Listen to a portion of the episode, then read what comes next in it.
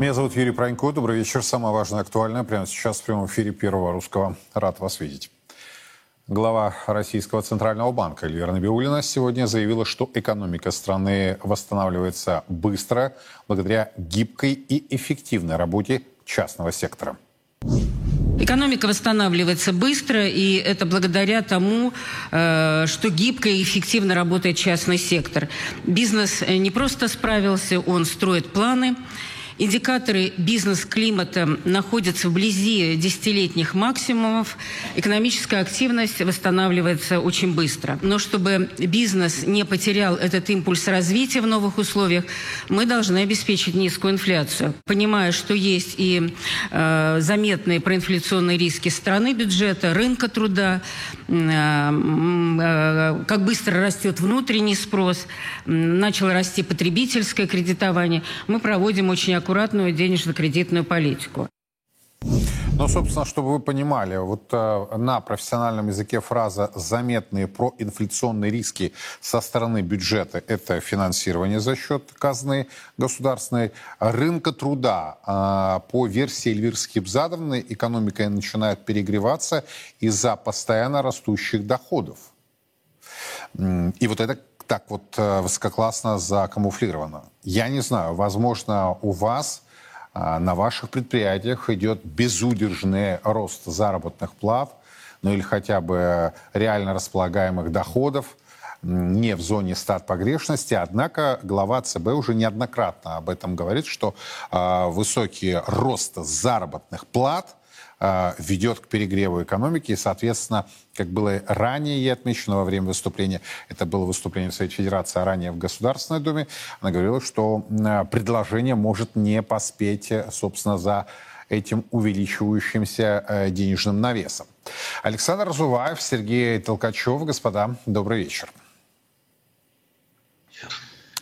Согласны ли вы с главой российского ЦБ, что скажете об услышанном в стенах Верхней Палаты парламента. Давайте Александр, затем Сергей. Ну, смотрите, у нас 15 триллионов рублей в конвертах. Статистика очень искажена по зарплатам, по рынку труда. Девальвация обесценила на издержки компании, в том числе и зарплаты. Но тогда маржа сохранилась, бюджет получил налоги, олигархи дивиденды.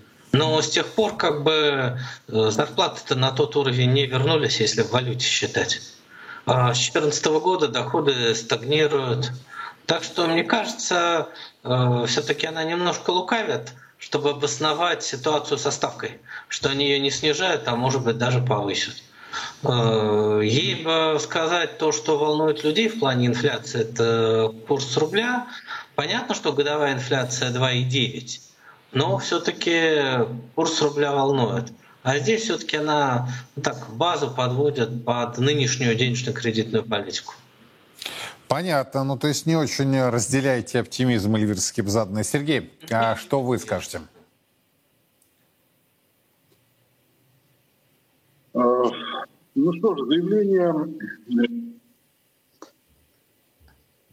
А что у нас сегодня со связью? Я хочу просто Видите, понять. Плохо, я говорю, да-да-да, мы вас слушаем.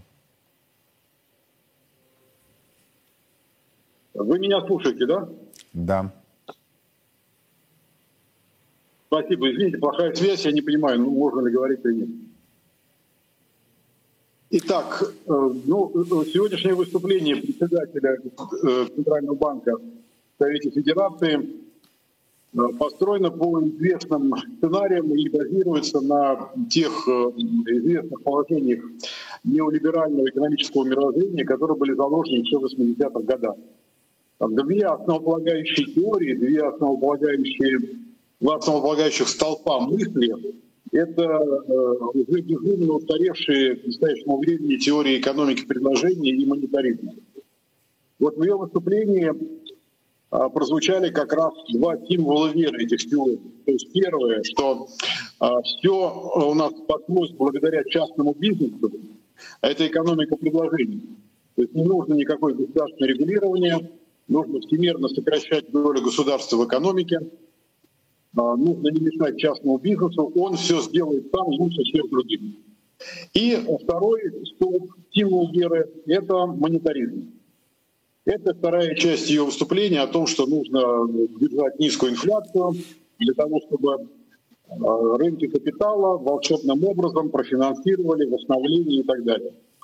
Ну, все это уже настолько э, много раз опровергалось в серьезной литературе, что это настолько уже не соответствует реальной действительности, не только у нас, а прежде всего в самих развитых странах, где уже серьезно проводится промышленная политика, где объемы государственных вливаний в экономику по новым программам э, администрации Байдена составляют несколько триллионов долларов на ближайшие годы, где частный бизнес без помощи государства уже просто погибает, он даже погибает даже и с помощью государства, несмотря на помощь государства. Но э, все-таки наши Э, лидеры неолиберального мировоззрения считают по-прежнему, что вот те волшебные, в кавычках, э, э, советы, те вот волшебные экономические приемы, которые были разработаны в 80-х годах, работают до сих пор в кардинально изменившей ситуации. Я понял. Еще одна тема, которую я хотел бы с вами обсудить. Рабочая группа Евросоюза пришла к выводу, что законных способов конфисковать замороженные российские активы, направить их на восстановление Украины нет. Евробюрократия рассматривает другой способ использования заблокированных активов более 200 миллиардов евро, направить на восстановление Украины прибыль, полученную от реинвестирования этих средств. Более половины активов находится в наличных денежных средствах и на депозитах. Что скажете? А, признают несостоятельность своего воровства или попытаются даже в этой ситуации, что называется, получить гешефт? Александр. Ну, нет законных оснований передать наши средства кому-то. И заморозить не было. Но на самом деле заморозил, разморозил тот предмет для торга, а передал уже все. Я думаю, на самом деле идут скрытые переговоры, что наши резервы будут разморожены, а мы разморозим их инвестиции на московской бирже. Там, конечно, меньше пока, но за счет дивидендов сумма более-менее быстро растет. Я думаю, что это неизбежно после окончания горячей фазы боевых действий. Но, может быть, раньше, поживем увидим. В принципе, э, вот эта новость, она подтверждает э, слухи на рынке, что идут сейчас какие-то скрытые переговоры. Поживем увидим. Кстати, все считают, что если разморозить их инвестиции здесь, на московской бирже, они сразу дадут продажу, убегут и так далее. Не факт. Смотря какая будет политическая ситуация.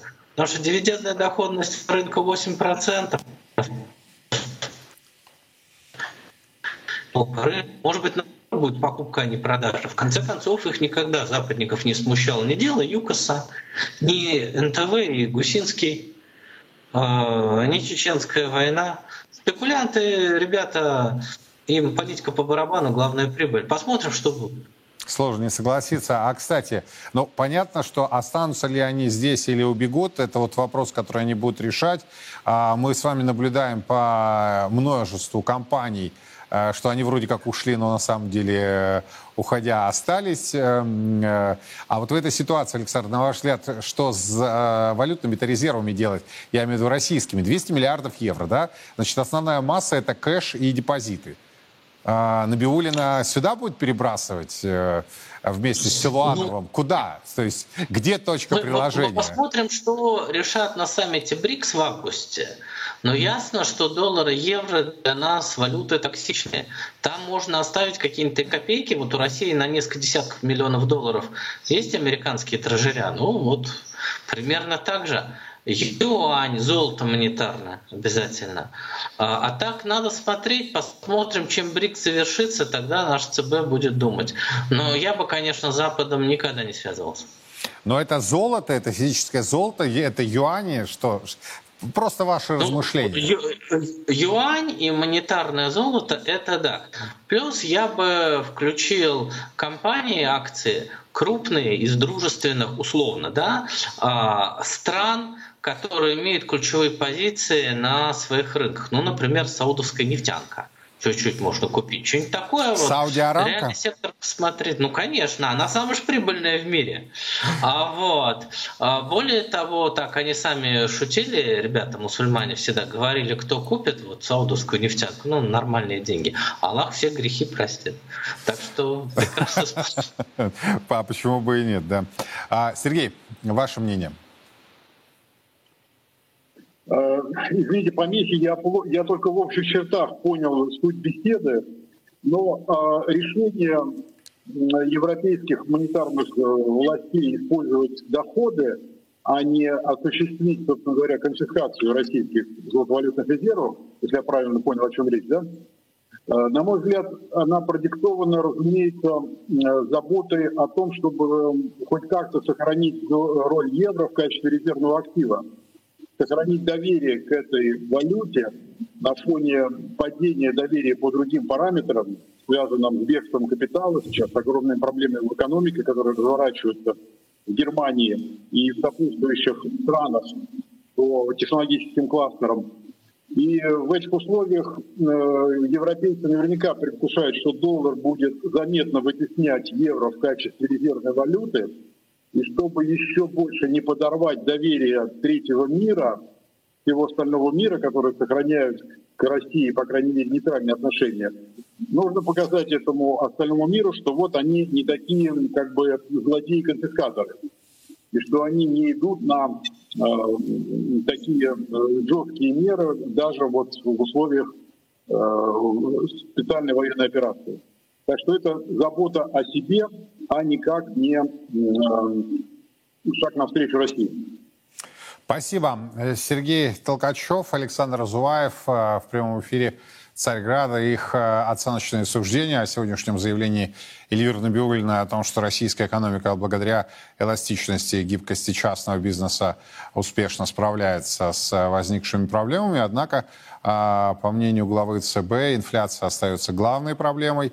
И, собственно, рост потребительского кредитования, внутреннего спроса, разогрев рынка труда, рост заработных плат, по крайней мере, по версии председателя Банка России, являются признаками перегрева отечественной экономики. Я, кстати, об этом говорил с академиком Глазевым на Петербургском форуме. Он сказал, что все это глупость. Но это мнение Глазева.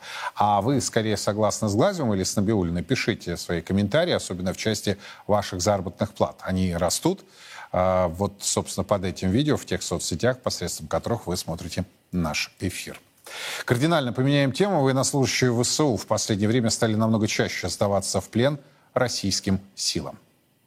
Ну, забрали с завода, с работы военкомат. Всех построили и отобрали мужчин, кто призывного возраста. Хотел идти? Нет, я ж уже служил свой только появилась возможность, сразу сдался. Российская армия относилась отлично, давала на воду и еду. Когда вы выходили, по вам стреляли ваши? При пятом выстреле было ранено два человека наших украинской армии. Тяжело ранено? Тяжело ранено, они умерли. Сразу кинули боевые действия. Подготовки вообще не было никакой командиру э, просто на нас абсолютно наплевать, наши проблемы. Э, он к нам относится как к пушечному мясу. Зеленский и Залужный э, – это полные ублюдки, которые просто посылают людей на смерть, на верную смерть. Со мной все нормально, жив-здоров. Ну, высунули эту повестку. Сказали, не, не, не, не, не, не придешь, один раз штраф, потом, потом суд. Окружили, два, два двухсотых кричали, сдавайтесь, останетесь живы. Мы сдались. Все хорошо. Медицина есть, кормят. Между тем, госсекретарь США Энтони Блинкен на конференции в Лондоне сегодня объявил о выделении Украине дополнительной помощи в размере 1 миллиарда 300 миллионов долларов. Однако в самой Америке подобные решения господина Блинкина вызывают, мягко говоря, негодование.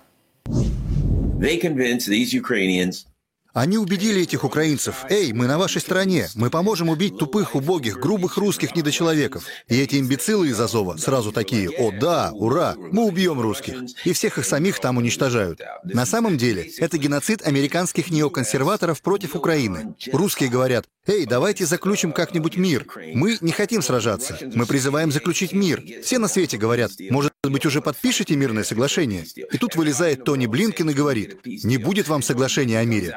Знаете, что я скажу? Дайте Тони Блинкину оружие в руки и отправьте его на передовую, и он тут же увидит свет надежды для мирного соглашения. Но пока что он бросает славян. Лови намек, Украина. Они не любят славян, и жизни славян для них ничего не стоит. И вы для них так же ничтожны, как и русские. Они счастливы от того, что славяне убивают друг друга. Вот такое мнение из Вашингтона. Но вернемся в Москву. Сегодня здесь глава российского государства, встречаясь с выпускниками военных высших учебных заведений, прокомментировал происходящее в рамках украинского кризиса. Вооруженные силы Украины начали его 4 июня, используя стратегические резервы. Как ни странно, на данный момент времени наблюдаем определенное затишье. Связано это с тем, что противник несет серьезные потери. И в личном составе, и в технике. Вот на, на вчерашний вечер, точнее на ночь сегодняшнюю, я уже не говорю о потерях личного состава, они очень значительными, очень являются. Наши мужики наколотили 245 танков противника. И примерно 678 бронемашин разного типа. И, судя по всему, противник занимается тем, что сейчас комбинирует из, э, из бригад, которые понесли серьезные потери, э, новые подразделения, э, занимается восстановлением боеспособности, но, э, конечно, опасается таких же масштабных потерь в будущем, потому что это может привести к не только к утрате боеспособности, или, точнее, не, то, не только к утрате наступательного потенциала, но и э, утрате э, боеспособности армии в целом. И есть над чем подумать. Но на сегодняшний день мы видим, что этот наступательный потенциал пока не исчерпан. Есть и резервы, которые Э, противник думает, где и как вводить. Э, но вот сейчас я только что говорил и хочу еще раз повторить. Э, благодаря мужеству и героизму наших бойцов, готовности командиров к отражению любых агрессивных действий в отношении России.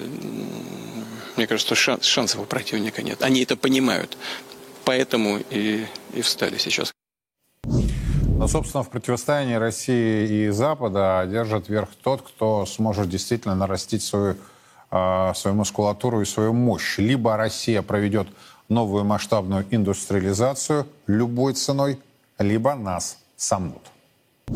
Как с нашей 150-миллионной экономикой будем конкурировать вот с этими двумя монстрами – и перед нами стоит задача, эквивалентная примерно той задаче, которую в 29 году поставил Сталин. Либо мы проводим индустриализацию любой ценой, либо нас сомнут. Вот точно так же стоит задача сейчас.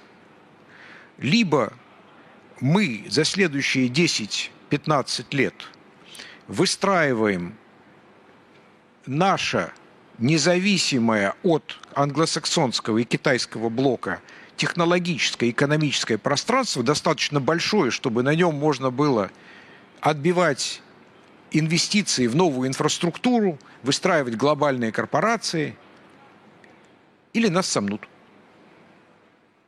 Но поскольку мы это пространство в одиночку выстроить никак не можем, нам нужно это будет делать с союзниками, у которых та же самая проблема – а у всех остальных именно та же самая проблема. У Индии нет критической массы, у Ирана нет критической массы, у Западной Европы нет критической массы, у Японии нет критической массы, у Бразилии нет критической массы. То есть всем этим странам нужно будет как-то искать союзников для того, чтобы создать критическую массу, рынок в блоке где-то под миллиард людей для того, чтобы это можно было, чтобы можно было быть самодостаточным и конкурентоспособным. И вот это наша главная задача с точки зрения экономики. Прямо сейчас Андрей Безруков, гость нашей студии прямого эфира. Андрей Олегович, рад видеть. Добрый вечер. Добрый день. Знаете, я когда услышал э, вашу речь, мне она очень близка. Как вы намерены со 150 э, миллионным населением э, противостоять тем, кого, ну, по меньшей мере, полмиллиарда, да, а то и больше. И вы говорите о необходимости союзников, и даже обозначаете цифру, критически важную цифру, это 1 миллиард. Ну, примерно да. Можете пояснить вот свою позицию? По Конечно, сути? потому что мы будем конкурировать с другими большими техноэкономическими, как мы называем, блоками, и пока их видно два. Это англосаксонский и китайский. Потенциал каждого из них таков, что равных им сейчас нет. И это, конечно же, не будет мир, заключенный между этими двумя блоками. Мир гораздо более сложный, чтобы оставить просто этих двух игроков. Все остальные страны будут так или иначе искать свой путь, и Россия будет искать свой путь, и Индия будет искать свой путь. Сейчас идут интеграционные процессы уже. Вот смотрите, э, запущен маховик интеграции на разных уровнях. Союзные государства Россия и Беларусь, дальше Евразес, другой уровень интеграции, третий уровень интеграции БРИКС, который только-только начинается. Но сейчас, я бы сказал, время собирать камни. Вот было время разбрасывать камни, теперь время собирать камни. И это значит, что нам нужно быть центром консолидации. Нам нужно это быть... возможно? Конечно, конечно. Во-первых, нам больше других это нужно. Мы понимаем с точки зрения геополитики, если мы останемся при той критической массе, которая у нас есть, ну, наша экономика слишком мала, чтобы конкурировать. И нам нужно сейчас собирать вокруг нас союзников – это прежде всего те страны, которые уже рядом с нами. Ну, это Евразес, понятно совершенно. Это Иран, это Турция, это Индия, это Юго-Восточная Азия. То есть те, у кого та же самая проблема. А вы считаете, что даже на территории постсоветского пространства не будет попыток наших оппонентов, что называется, раскачать и расколоть? Ну, например, сегодняшняя новость сегодняшнего дня да, о том, что а, астанинские встречи по Сирии оказывается, завершились. И об этом не знала ни Россия, ни Турция, э, сопредседатели этого процесса. И об этом сообщает зам главы МИДа Казахстана. Это не признак того, что пытаются раскачать? Вы знаете, раскачать пытались всегда. И тогда, когда наша геополитическая ситуация была много хуже, э, мы сейчас на подъеме. То есть вот то, что делают наши ребята сейчас э, на фронте, Угу. Они ведь куют наш завтрашний день. И то, как сейчас воюет наша армия, слышат и в Казахстане, слышат и в Соединенных Штатах, слышат и в Турции. Все все прекрасно понимают, что Россия, которая вышла на траекторию развития, это страна будущего. Россию, мы по истории это знаем, остановить очень сложно, когда она начинает обретать второе дыхание. И нам сейчас нужно помочь России обрести второе дыхание, как есть два фактора, которые, конечно же, нам нужны. Вы, как экономист, должны их лучше меня понимать. Первое. Нам нужно сейчас консолидировать плановое ядро нашей экономики. То есть я не говорю о всей экономике, не надо. Но ядро нашей промышленности, высокотехнологичной промышленности, государство должно дать ей перспективу. Сколько куда мы идем, сколько будет закупаться, какие отрасли мы развиваем. Бизнесмен должен иметь представление, куда мы идем, для того, чтобы нормально инвестировать, планировать технологическую политику и так далее, планировать свои союзы. Это первое. А второе – это внешнеполитическая наша деятельность. Мы должны выстраивать мир большинства, как Караганов его назвал.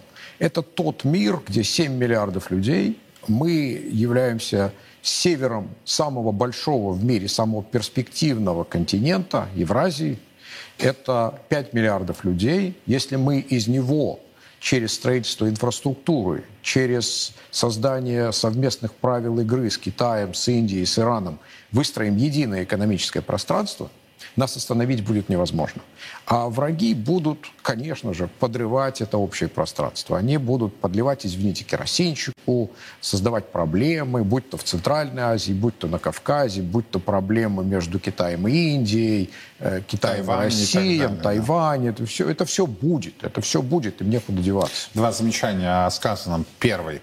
А, Первое замечание. Мне очень сложно представить, чтобы люди, которые еще вчера, ну хорошо, позавчера, а, признавались Западом лучшими министрами финансов, лучшими главами центральных банков. Вот так вот в моменте, в таком возрасте, как сейчас. Я понимаю, что измениться можно в любом возрасте, да? но есть вещи, которые называются парадигма. И они шли четко по этой парадигме. И во многом, согласитесь, есть проблема доверия. Возможно, они изменились, возможно, они другие, но тем не менее это те же самые лица, и им такая, такое масштабное изменение. И пункт второй. Правильно ли я вас слышу, и вы меня, если неправильно, то вы меня поправьте. А, Андрей Олегович, а, если мы говорим о двух блоках как минимум, да, ну, условно назовем Запад и условно назовем Китай. А, правильно ли я вас слышу, что нам придется под Китай, что называется, вот э, как-то партнером младшим становиться или нет? А, и если мы говорим о том, что эти 5 миллиардов, я вас цитирую, да, сила, которую сложно будет остановить, если выстроить отношения с Индией, Китаем, Ираном, а, да и другие страны, в общем-то, занимают, ну, скажем так, пока не определившуюся позицию, а, нас можно как-то вот этой синергией а, заставить их считаться с нами. Я просто хочу понять, да, как маленькие, я надеюсь, зрители понимают, о чем идет речь, да, маленькие, маленький рынок, всего 150 миллионов, а, падение демографическое даже не в яму, а в какой-то овраг самый настоящий, да, и так далее, и так далее, и так далее. И при этом мы говорим, нет, но мы, мы, вот я хочу понять по этим двум пунктам. Ну, давайте поговорим. Во-первых, в Китае не, не все так безоблачно. Там назревает еще более серьезный демографический кризис, чем у нас. Но это оставим. А, Никто же не говорит, что такая суверенная страна, как Россия, может вообще под кем-то быть. Нет, конечно. Я надеюсь. И младшим партнером она тоже не будет, потому что у нее может быть сейчас в 10 раз меньше экономический вес, но у нее в 10 раз больше политический вес. А мы всегда страны оцениваем по совокупности. Мы не можем сказать, что вот если у вас население столько, значит вы весите столько. Нет, это, это более серьезные э, разговоры.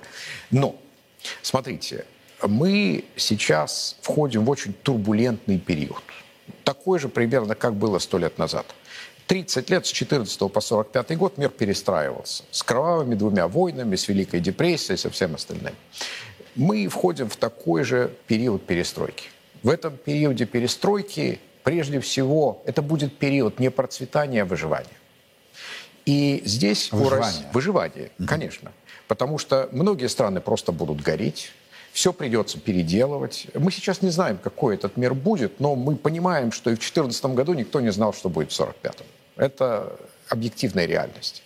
Так вот, как только начинается вот этот период выживания, все и семьи, и государства возвращаются к базовым понятиям. Как накормить, как обогреть, как защитить. И вот именно Россия с ее территорией, ресурсами и является крупнейшим производителем продовольствия, крупнейшим производителем энергии, связующим звеном между Востоком и Западом и той страной, которая своим ядерным оружием и качеством своей армии, которая только что все это доказала, является абсолютным ядром стабильности.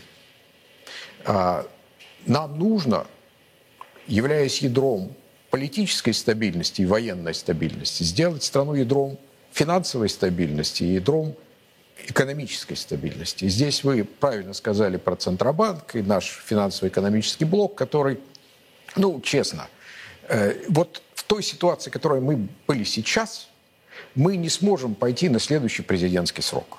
Потому что следующий президентский срок будет о развитии страны. Не о том, как мы будем там что-то немножко там повышать, куда-то на 1%, держать стабильность. Нет, все. Вот сейчас народ, народ-победитель, мы понимаем уже, чем это все кончится, это кончится нашей победой. Он, запрос его будет на куда страна идет дальше. Покажите нам путь развития, покажите, где будут жить наши дети, покажите, какой наша будет экономика и так далее. Вот эти ответы невозможно получить на каком-то между собойчике финансово-экономического блока. Они родятся, ответы, только в широком стратегическом диалоге общества. Причем с теми людьми, которые сейчас тоже воюют на фронте. Я подписываюсь и... под каждым да. словом, но, по-моему, вы оптимист, нет? Вы знаете, я оптимист. Я оптимист, я просто историк. Я ага. просто знаю, как история работает и какие механизмы включаются, когда страна в кризисе, особенно такая страна, как Россия. Россия всегда любила кризисы, она всегда становилась сильнее после кризиса. Такое ощущение, что мы ищем кризисы, мы как тащим себя на Голгофу куда-то все время.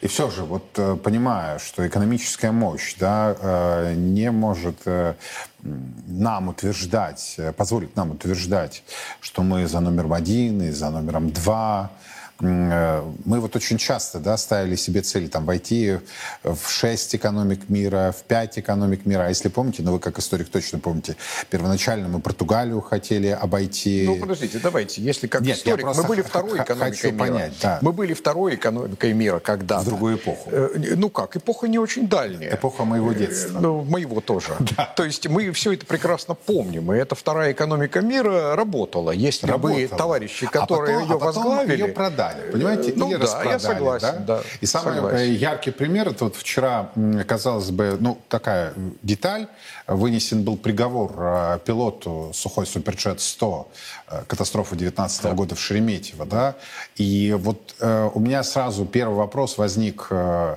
а что с безопасностью самолетов, да? Русское небо всегда было русским, но угу. с недавних пор его продали.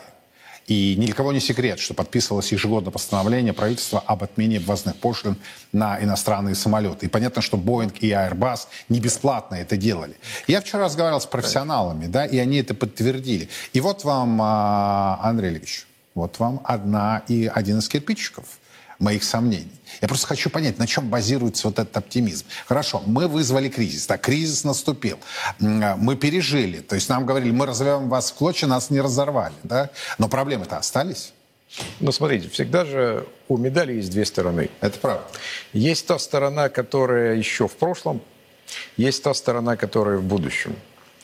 И да, в прошлом у нас много проблем. Тем более, что 30 лет из нас пытались сделать колониальную, колониально зависимую державу. У нас до сих пор колониальная культура, у нас колониальная во многом сырьевая экономика, у нас колониальная финансовая система. Ну, о чем? Вы лучше меня это знаете. Да?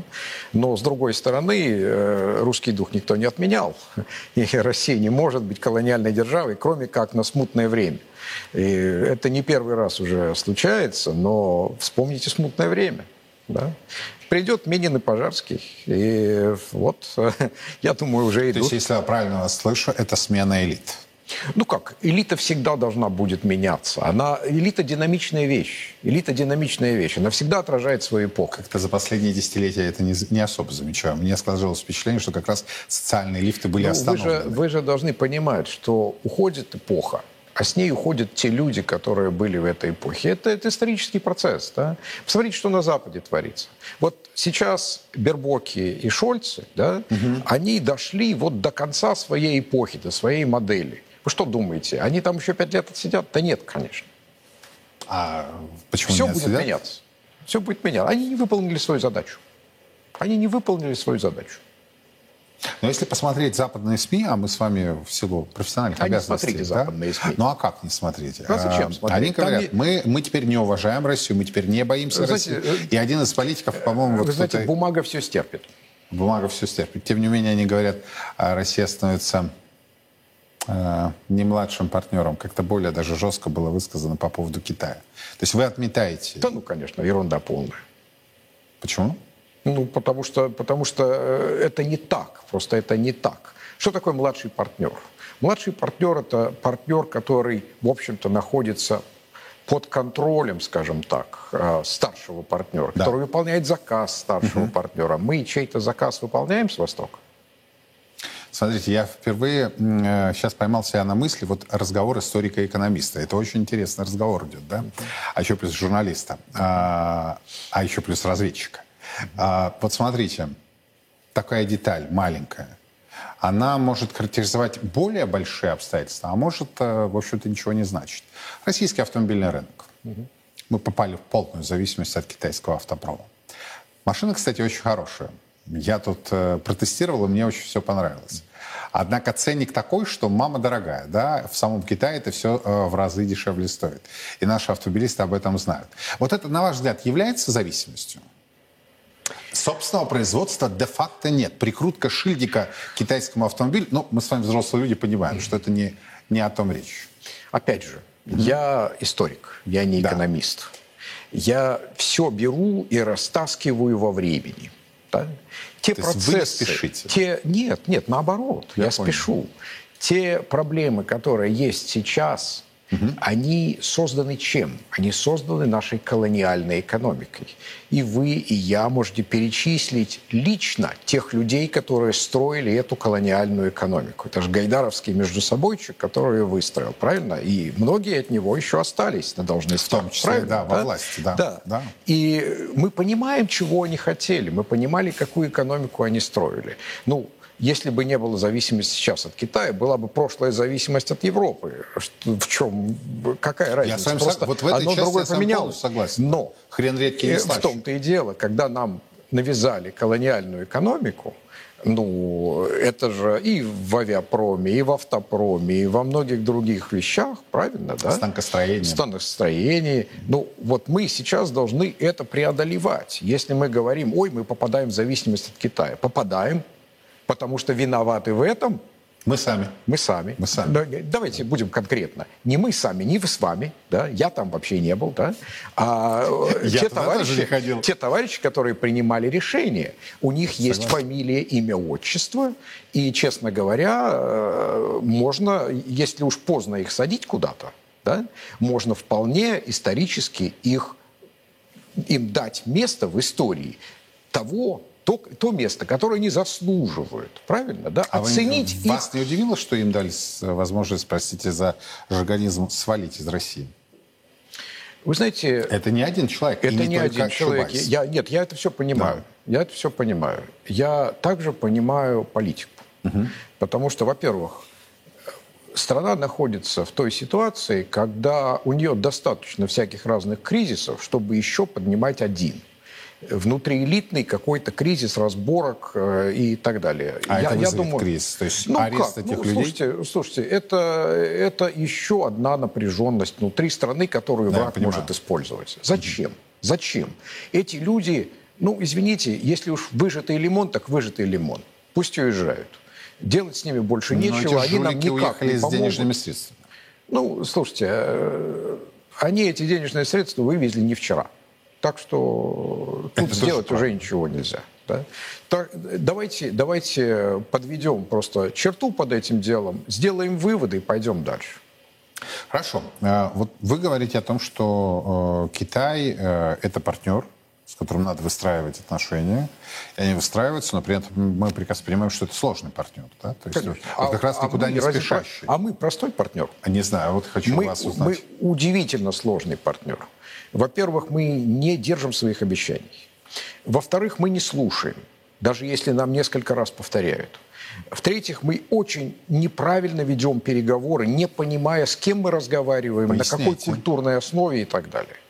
Ну, слушайте, я не хочу вдаваться уж совсем подробности, но то, что я слышу от китайцев, от индусов, от иранцев, они же тоже другая культура. Они на нас смотрят и, слушайте, вы объясните, как вы живете, вы объясните, как вы принимаете решения. Чего вы Ва- С хотите? вами сложно работать. Вы один день говорите одно, другой день говорите другое. А, Слушайте, мы все сложные партнеры. Мы все сложные партнеры. И они сложные, и мы сложные для них.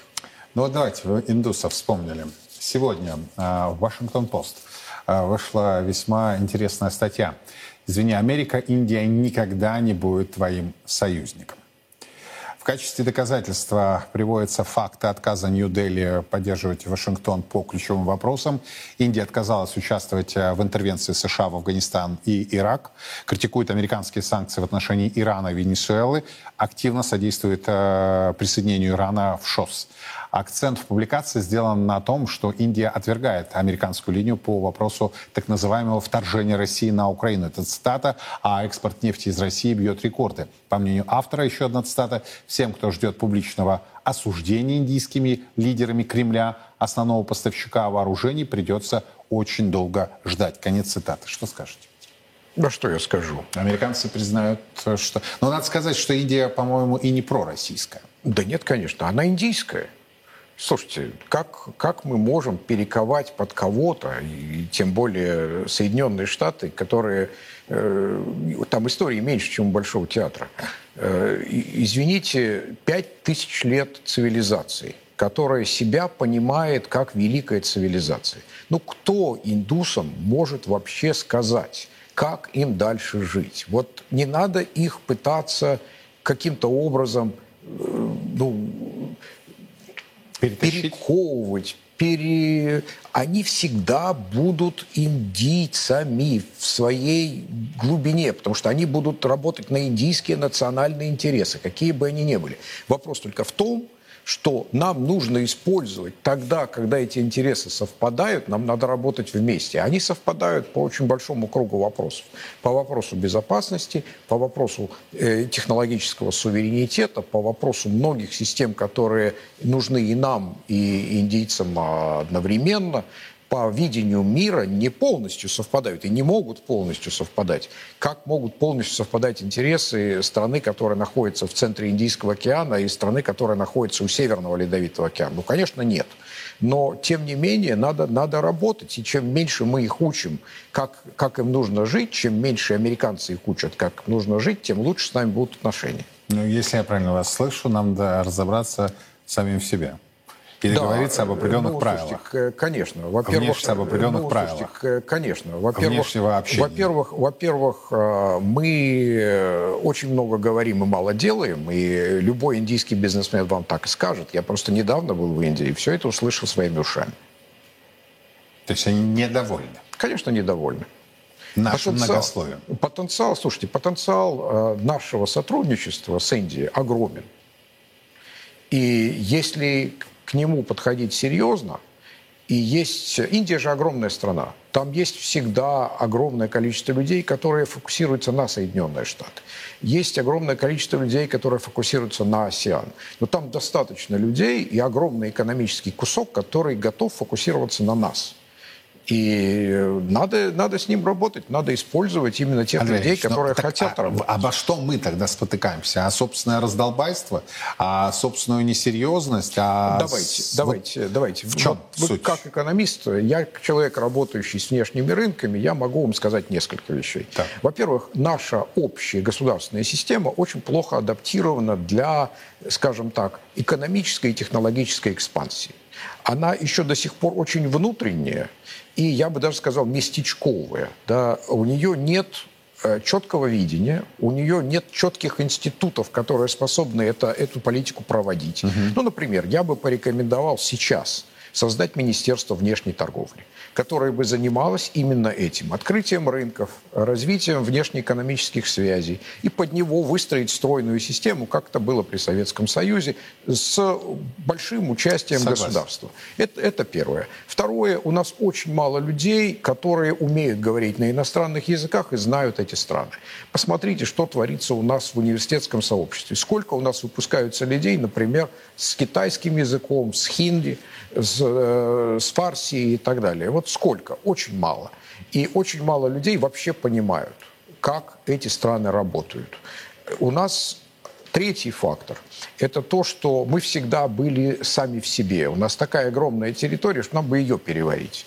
А те страны, которые были всегда ориентированы на внешние стороны, ну, например, та же Британия, да, они топтались по всему миру 300 лет – они везде насадили своих людей, они везде настроили своих факторий. И, естественно, им проще, чем нам сейчас отлаживать все это. У них система работает. Нам эту систему надо сначала строить, с самого начала. Это значит, что должны люди, которые способны преодолеть свой чисто местечковый российский менталитет и идти в мир, идти работать с миром. Желающих много, но это же это же компетенции, которые годами наращиваются. А при Советском Союзе были школы, которые эти компетенции развивали, потому что Советский Союз был глобальной державой. Советский Союз ставил себе глобальные задачи, будь то по Африке, будь то по Юго-Восточной Азии, везде. Вот если мы вернемся к этой системе, то, естественно, через несколько лет у нас будут люди и возможности. Я с вами соглашусь. М, Такое периферийно-провинциальное мышление доминировало. Собственно, оно и привело Да, к тому, мы, что мы сейчас мы имеем. как э, нормальные, так сказать, э, восточные европейцы, э, очень похожи на американцев. Мы хотим все сразу. А там все сразу никогда не бывает. Для нужно меня было нужно терпение. когда, собственно, выяснилось, вот в результате, ну вот сейчас возможны и судебные тяжбы, связанные с валютными резервами э, России, а у нас нет юристов. Вот э, с подобной компетенцией. Когда ты Я начинаешь думаю, изучать самое этот вопрос, было бы сейчас это поручить это британские, британским юристам, Конечно. чтобы они спасали российские деньги. А они все 30 с лишним лет и занимались И этими занимались, вопросами. да. И мы им Да, платили за да. это. И вот сейчас, когда это произошло, по-моему, только одна компания согласилась. Мне даже сложно себе представить, сколько они запросили за свои услуги. А все остальные сказали, ну как, вы агрессоры, мы теперь с вами не общаемся. Вы это- знаете, мне это напоминает вот э, э, советские фильмы, когда революционные матросы приходят в Центробанк, они ничего в этом не понимают, но у них есть Маузер. Ну да, и они понимают все-таки, куда они и, и они, пришли. и они заставляют всех остальных работать. На ваш взгляд, вот может быть очень такой вопрос, э, который вы часто слышите, вы допускаете Третью мировую войну? И если да, то при каких условиях? Если нет, то что может стабилизировать тогда? Вы знаете, это вопрос, который не имеет ответа. Э, Потому что либо э, мы скажем, что Третья мировая уже началась, либо мы говорим, что ее никогда не будет, либо мы говорим, что она будет какой-то ползучей. Здесь на самом деле мы не способны ничего сказать. Что понимать под Третьей мировой войной? Ядерная война?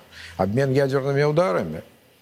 М, Честно говоря, не верю, хотя все возможно с такими идиотами, как Шольц и Зеленский. Но когда вы говорите о двух блоках, э, это противостояние, да? И при этом вы говорите, что мир более многогранный, даже Да, нежели да, эти два блока. сейчас, сейчас мы просто являемся э, их костью в их горле, концентрацией как раз э, ресурсов, э, точкой, точкой, так сказать, вот э, точкой опоры для всего остального мира и точкой, которая э, концентрирует, э, как бы это сказать-то, не западный взгляд на мир. И, естественно, мы под ударом. Именно поэтому мы под ударом. Потому что вокруг нас могут группироваться. Мы интегратор. Мы интегратор. Цивилизационный интегратор, э, военный интегратор и так далее. И на самом деле мы берем на себя весь удар. А, на вашем месте где-то недели полторы тому назад сидел Алек Царев. И он мне сказал, что украинская так называемая элита, ну, скажем так, вот этот верхний эшелон нынешней э, элиты в Киеве, они ненавидят президента Байдена, потому что президент США сдерживает, на самом деле, этот конфликт с той стороны. А, накануне в Пекине был госсекретарь Блинкин. Сегодня а, президент Байден заявил о том, что Си Цзиньпин диктатор. А, Вот на ваш взгляд, это логичность или алогичность в происходящем? И какое, собственно, это может иметь к нам отношение, если действительно обострятся отношения между Китаем и США? Ну, слушайте, если они обострятся, они и так достаточно обострены.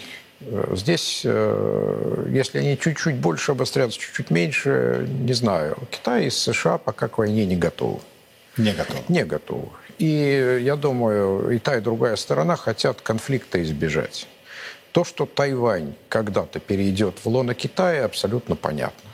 Я даже представляю, когда э, Соединенным Штатам... Военным путем? Не обязательно совсем даже. Дело в том, что единственное, на мой взгляд, на взгляд дилетанта, что держит сейчас э, Соединенные Штаты за Тайвань, это то, что э, ключевые технологии полупроводников до сих пор не перевезены в Соединенные Штаты. То есть Соединенные Штаты как-то, как мы, только в гораздо меньшем масштабе, упустили э, развитие, вот э, отдали э, часть технологической цепочки Тайваню. И слишком много отдали. И поэтому сейчас их задача вывести из Тайваня все стратегически важные технологические цепочки. Они поэтому и не могут отдать Китаю. Ну, конечно, не- конечно, не могут, потому что э, либо в результате войны будет серьезный кризис с полупроводниками, который мир э, будет переживать очень болезненно, а это ударит прежде всего по деньгам тех корпораций, которые делают все, по сути. А когда вопрос будет решен и контроль над технологическими цепочками будет обеспечен для Соединенных Штатов, Тайвань окажется просто островком с военным, э, военным значением. Да, он имеет военное значение. Вот имеет значение как остров, который, в общем, контролирует э, южное побережье Китая. Но он не будет э, жизненно важным для Соединенных Штатов. А для Китая он всегда будет жизненно важным. Это, это часть их территории, это э, то, что партия провозгласила своей задачей, и так или иначе Тайвань будет в, в Китае. Вы скорее оптимист или скорее пессимист? Я скорее оптимист. Оптимист. Да.